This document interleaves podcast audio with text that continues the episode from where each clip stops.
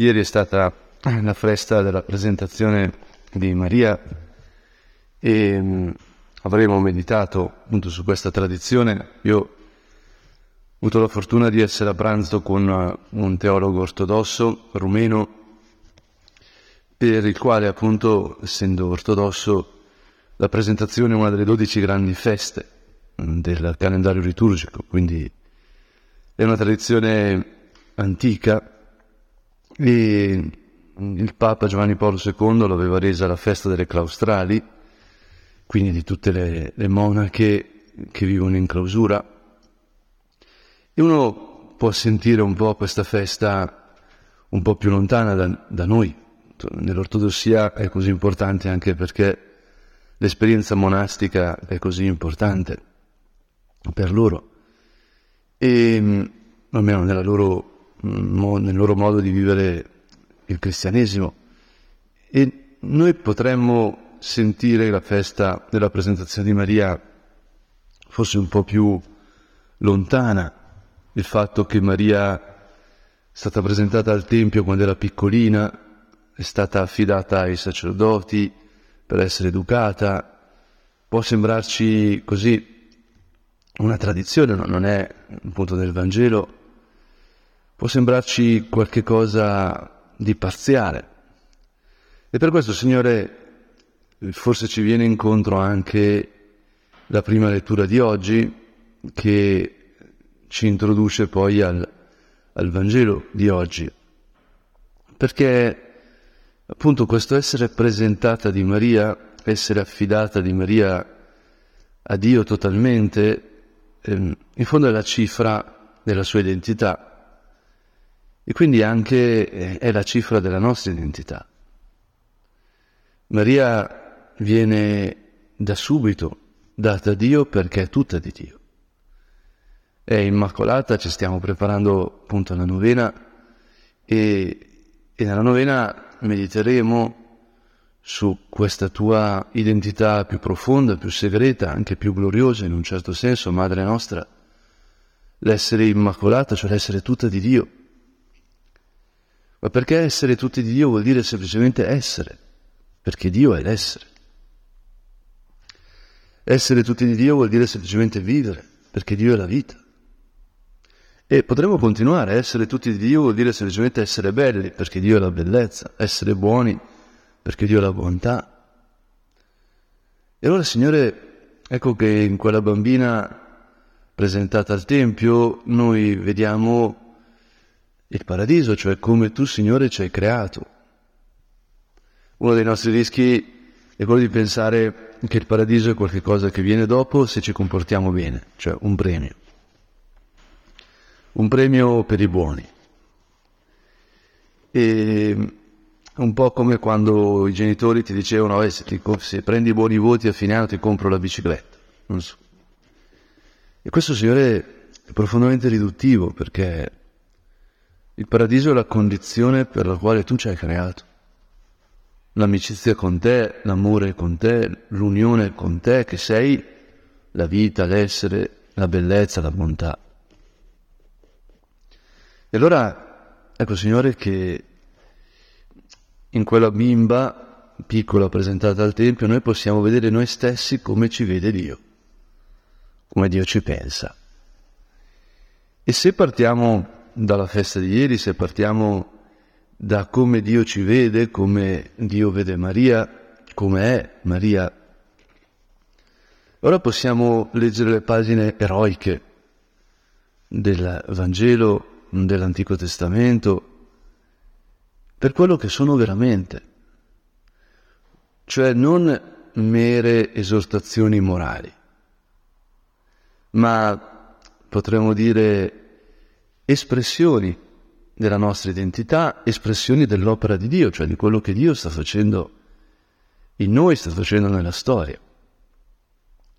E oggi ce lo dice proprio una donna, una madre. È tratto dal secondo libro dei Maccabei, forse la pagina più bella del secondo libro dei Maccabei, almeno per me. E I protagonisti sono sette fratelli, questo 7 che sappiamo che è un numero che indica pienezza, sono i sette samurai, eccetera, eccetera. Prima ancora c'erano i sette contro Tebe nelle tragedie, questo sette mm, che in qualche modo indica una completezza, un tutto, i sette giorni della settimana. Allora, in quei giorni ci fu il caso di sette fratelli che, presi insieme alla loro madre, furono costretti dal re, a forza di flagelli inerbate, a cibarsi di carne suine proibite. E il contesto appunto è quello del libro di Maccabei, cioè dopo la caduta di Alessandro Magno, nel Mediterraneo il suo impero viene diviso tra tanti piccoli re, tutti caratterizzati appunto da una cultura comune, la cultura ellenista, ellenistica, anzi una lingua comune, la coinea, anche una religione comune, il paganesimo eh, greco, che viene imposto ai popoli mh, soggetti e in concreto agli ebrei vengono imposti appunto dei sacrifici agli idoli, viene imposto di andare contro la legge, viene bruciata la scrittura, eccetera, eccetera. E alcuni ebrei resistono e ci sono casi, veri casi di martirio. In concreto questi sette fratelli, ecco, sono sette martiri, uno dopo l'altro ma con grande potenza, con grande profondità, no, a me sembra, il testo biblico ci fa prendere la prospettiva della madre. Soprattutto la madre era ammirevole e degna di gloriosa memoria, perché vedendo morire sette figli in un solo giorno sopportava tutto serenamente per le speranze poste nel Signore. E qui è, è il punto centrale. Questa donna non è che sopportava tutto serenamente perché era tosta, perché era intelligente, perché aveva i superpoteri, ma perché le sue speranze erano poste tutte nel Signore. È l'opera di Dio che rende forte questa donna, è quello che tu fai, Signore, che rende forte questa donna, come ha reso forte Maria. Ecco, Maria fa paura come una schiera di eserciti. I demoni fuggono di fronte a Maria. A una ragazzina, perché appunto noi ce la possiamo immaginare grande grande quando la, la pensiamo assunta, ma Maria è una ragazzina, una ragazzina ebrea, cresciuta a Nazareth. Ecco, questa bimba cresciuta fa paura alle forze più grandi che ci sono nel cosmo, ma non all'esercito russo, non all'esercito ucraino, non all'esercito israeliano, non ad Hamas, no, fa paura ai demoni, che non abbiamo idea come sono forti rispetto alle forze umane, militari o non militari che siano. Ecco, Signore, tutto sta nell'essere affidati a, l'essere affidati a te. E quindi cosa fa questa donna la cui forza deriva dalla speranza posta nel Signore? Esortava ciascuno dei suoi figli nella lingua dei padri, piena di nobili sentimenti, e temprando la tenerezza femminile con un coraggio virile diceva loro non so come siete abbassi nel mio seno. Non io vi ho dato il respiro e la vita, né io ho dato forma alle membra di ciascuno di voi. Senza dubbio il creatore dell'universo, che ha plasmato l'origine dell'uomo e ha provveduto alla generazione di tutti, della sua misericordia vi restituirà di nuovo il respiro e la vita, poiché voi ora, per le sue leggi, non vi preoccupate di voi stessi. Ecco, questo è un testo, a mio avviso, potentissimo nell'Antico Testamento. Perché la forza di questa donna è la speranza che pone in te, Signore, Speranza che deriva dalla fede, da una conoscenza di una verità. E una verità non astratta, una verità non eh, astrusa, una verità molto concreta, verità di madre, verità potremmo dire viscerale, fisica, materiale, carnale, oserei dire. Non so come siete, stati, siete apparsi nel mio seno. Non c'eravate e l'amore tra me e vostro padre ecco, è stato strumento, è stato cammino perché la vostra carne, la vostra vita, il vostro respiro prendesse forma dentro di me, non io ve l'ho dato. Questa vita che voi avete che adesso consegnate per amore di Dio viene da Dio, non da me. Non io ho dato forma alle membra di ciascuno di voi. Sempre quando nasce un bimbo, quando mi presentano un bimbo appena nato, magari di una coppia che è sposato, o quando battezzo, ecco mi colpisce, so, che hanno le ciglia, che hanno le unghie piccoline, no? Dice, ma, ma com'è possibile? Sono proprio perfetti. No? Cioè tu vedi che nascono bellissimi, anche se sono magari raggrinziti, magari se hanno sofferto nel parto, cioè, però hanno tutto. E hanno gli occhi che non so neanche se ti vedono, però ce li hanno. E hanno un colore.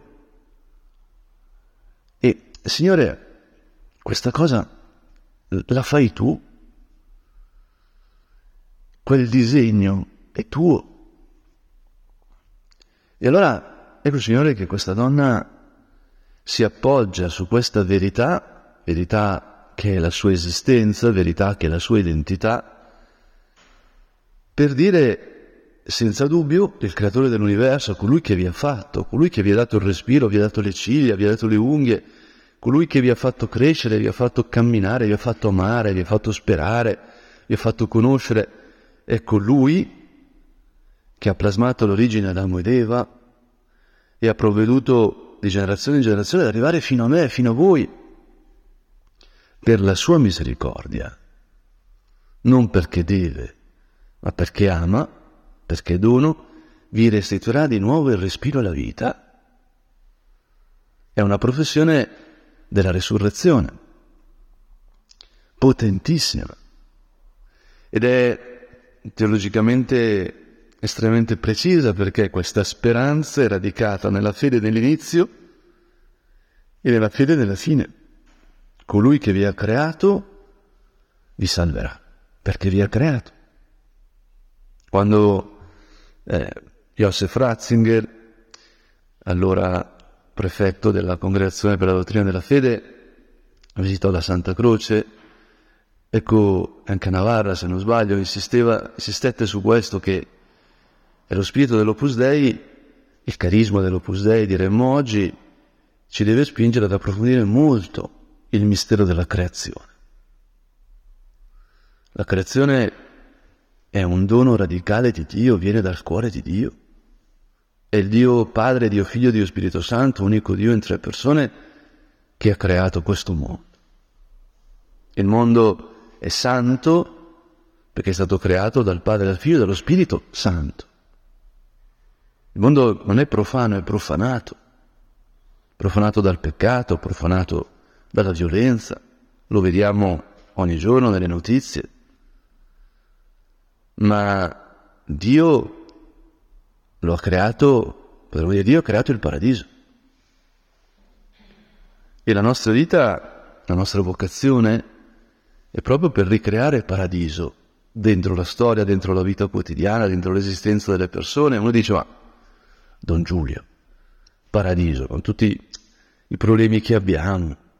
La vita quotidiana è fatta di fastidi, è fatta di lotte, anzi noi stessi nel cuore portiamo chiaroscuri drammatici, che a volte potremmo sospettare essere tragici. Invece, guardando la vita quotidiana, guardando la nostra esistenza, con i tuoi occhi, Signore, cambia tutto, cambia tutto. Anche appunto a volte uno pensa al piano di vita, no? questa serie di pratiche di pietà che la tradizione ha insegnato ai cristiani a vivere e che noi abbiamo preso un impegno di vivere tutti i giorni o, quando corrisponde a seconda della cadenza che abbiano, ma queste norme non sono l'orazione, che cos'è se non dare spazio al paradiso nella nostra vita in quel momento? Far agire Dio su di noi in quel momento. Che cos'è la messa se non questo? Ti riceviamo Gesù tra poco. Che cos'è l'orazione se non questo? Stiamo facendo orazione, che vuol dire stiamo lasciando che il tuo Santo Spirito parli in noi, parli ai nostri cuori, cuore a cuore. È un momento di intimità con te, Signore. Scott Hahn, questo libro straordinario, Ordinary Work, Extraordinary Grace, che forse è il libro più bello sull'Opus Dei che ho letto, appunto Dice le norme sono il piccolo sabato dentro ogni giorno. Come la settimana ha bisogno di un sabato, di un momento per contemplare, un momento per meditare sul senso dell'azione, sospendendo l'azione perché l'azione non è il fine, il fine è la persona, il fine è l'amore. Ecco, noi ogni giorno abbiamo bisogno di lasciarti agire in noi, Signore, di riposare in te e allora questa donna che incoraggia i figli con la sua fede, questa donna che affida i figli con la sua speranza, questa donna che presenta i figli col suo amore a Dio creatore e redentore, ci parla di Maria. Perché appunto questo testo mi sembra ci possa aiutare anche rispetto alla festa di ieri, Maria viene presentata, è tutta di Dio e quindi presenta, affida tutti a Dio, iniziando dall'affidare suo figlio.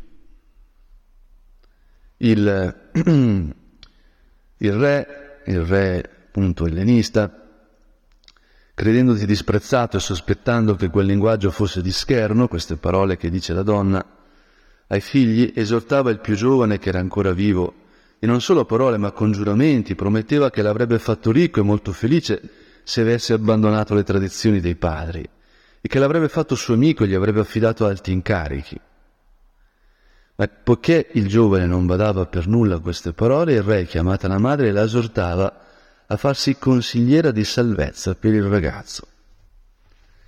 Anche qui noi possiamo tendere a vedere il dolore della madre perché perde l'ultimo figlio, ma una madre anziana, si pensa appunto che una donna con sette figli non dovesse essere più nel fiore de, dell'età, all'epoca come poteva vivere, sussistere senza i figli? Che pensavano lei? Il marito qui non c'è. Quindi quest'ultimo figlio è anche la vita della donna. E allora lei parla al figlio, beffandosi del crudele tiranno, e dice nella lingua dei padri, bellissimo, nella lingua di Abramo, di Isacco, di Giacobbe, nella lingua con i quali i patriarchi hanno parlato a Dio, Dio Padre, figlio, abbi pietà di me, che ti ho portato in seno nove mesi, che ti ho allattato per tre anni, questo un po' tanto forse, però ogni epoca ha i suoi, a volte loro contavano il primo giorno, l'ultimo giorno come parte della sequenza, quindi anche forse lo facevano per gli anni, ti ho allevato, ti ho condotto a quest'età e ti ho dato il nutrimento. Quindi qui c'è un'affermazione di autorevolezza, cioè io so quello che dico sulla vita perché ti ho dato la vita, ho custodito la tua vita, tu non saresti vivo senza di me. Quindi questa è la mia competenza. E quindi a partire dalla mia competenza ti scongiuro, figlio, contempla il cielo e la terra, osserva quanto viene essi e sappi che Dio li ha fatti non da cose preesistenti. Tale è anche l'origine del genere umano. Ecco, Dio ha creato dal nulla. Contempla. Ecco, Signore, quante volte noi di fronte alle decisioni, di fronte alle cose che dobbiamo pensare, dobbiamo fare, partiamo dalla contemplazione. Ecco, andando a Cracovia ho ricordato tante cose di Giovanni Paolo II, poi anche leggendo il libro di memorie di Navarro Valls. E Giovanni Paolo II, quando doveva prendere una decisione, la prima domanda che si faceva era qual è la verità di fede che illumina questa situazione. Il punto di partenza era sempre la contemplazione. Ti scongiuro, figlio, contempla il cielo e la terra. Noi quante volte lo facciamo? Che me ha sempre commosso che nostro padre, quando arrivava davanti al mare, diceva una salve regina. Perché il cielo, la terra, eh, gli alberi del campus dell'Università di Navarra, il cielo gli parlavano di Dio. E allora quello che fa l'uomo diventa dialogo con quello che fa Dio. E allora le nostre vite diventano atto di lode, diventano atto d'amore, diventano amicizia con te, la nostra azione quotidiana, quello che faremo oggi, quello che abbiamo fatto ieri, diventa risposta a quello che fai tu, Signore. Tu, Padre, ci dai la vita e noi te la ridiamo, ma non perché la perdiamo. A vivere secondo la volontà di Dio non si perde mai. Non si può perdere vivendo in relazione con la vita, rivolti alla bellezza, abbracciati alla bontà. Ed è bellissimo come dice figlio, abbi pietà di me, che so che cos'è la vita. Guarda il cielo e la terra, guarda le tue mani, guarda questo corpo che hai. Questo è un dono di Dio, tratto dal nulla. Come Maria è immacolata dal suo concepimento, non ha fatto nulla per essere immacolata, non c'era. Maria è tratta da nulla, Maria è la vera creazione. Noi siamo in Maria. E qui c'è un passaggio ulteriore che appunto il Totus Tusi Giovanni Paolo II ci, ci indica. Maria è l'essere. L'essere vero è immacolato, è virginale, e Signore, noi rivolgendoci a tua madre attraverso anche il cuore di questa madre dei sette fratelli, noi affidandoci alla messa, alla tua presenza, Madre nostra, nella messa, ecco che lasciamo che la vita ci trasformi, che l'essere ci sostenga. È la vera terra promessa, Maria. E quindi non temere questo carnefice, non temere le cose che ti succederanno oggi, non temere se magari avrai questa difficoltà, quell'altra, ma mostrandoti degno dei tuoi fratelli, accetta la morte perché io ti possa riavere insieme con i tuoi fratelli nel giorno della misericordia. Nel giorno della misericordia. Ecco, Signore, aiutaci a stare in questo mistero, perché Maria ha consegnato Gesù Ogni messa, diceva nostro padre, è norma mariana. Non gli verrebbe in mente che la messa è una norma mariana, come il rosario, come l'angelus. E lo è perché non ci sarebbe la messa se Maria non avesse offerto Gesù, come questa donna con i sette fratelli. E potremmo dire che Maria affida la vita, che è Dio stesso, tutti noi, ciascuno di noi, le nostre sofferenze, le nostre, anche i nostri tradimenti, le nostre debolezze, tutto. Ora quando nel Vangelo vedremo la versione di Luca della parabola dei talenti che abbiamo appena letto, ecco quello che veramente conta, più che la moneta d'oro quanto frutta, è il fatto che dopo aver raccontato questa parabola, dice Luca, Gesù camminava davanti a tutti salendo verso Gerusalemme. Questa parabola ha come spiegazione Cristo che cammina verso la croce, Cristo che viene a salvarmi. Io sono la moneta d'oro, io sono il tesoro nel campo, ciascuno di noi è la perla preziosa. E tu, Signore, sei affidato da tua madre che ai piedi della croce continua a dire sì, perché io e ciascuno di noi possiamo vivere continua a trarci dal nulla. Ecco, noi ci crediamo veramente che Maria continua a pregare il Padre, continua a offrire Gesù, perché questo essere ricreati dal nulla possa continuare. Il male è nulla. Il male non è il contrario del bene.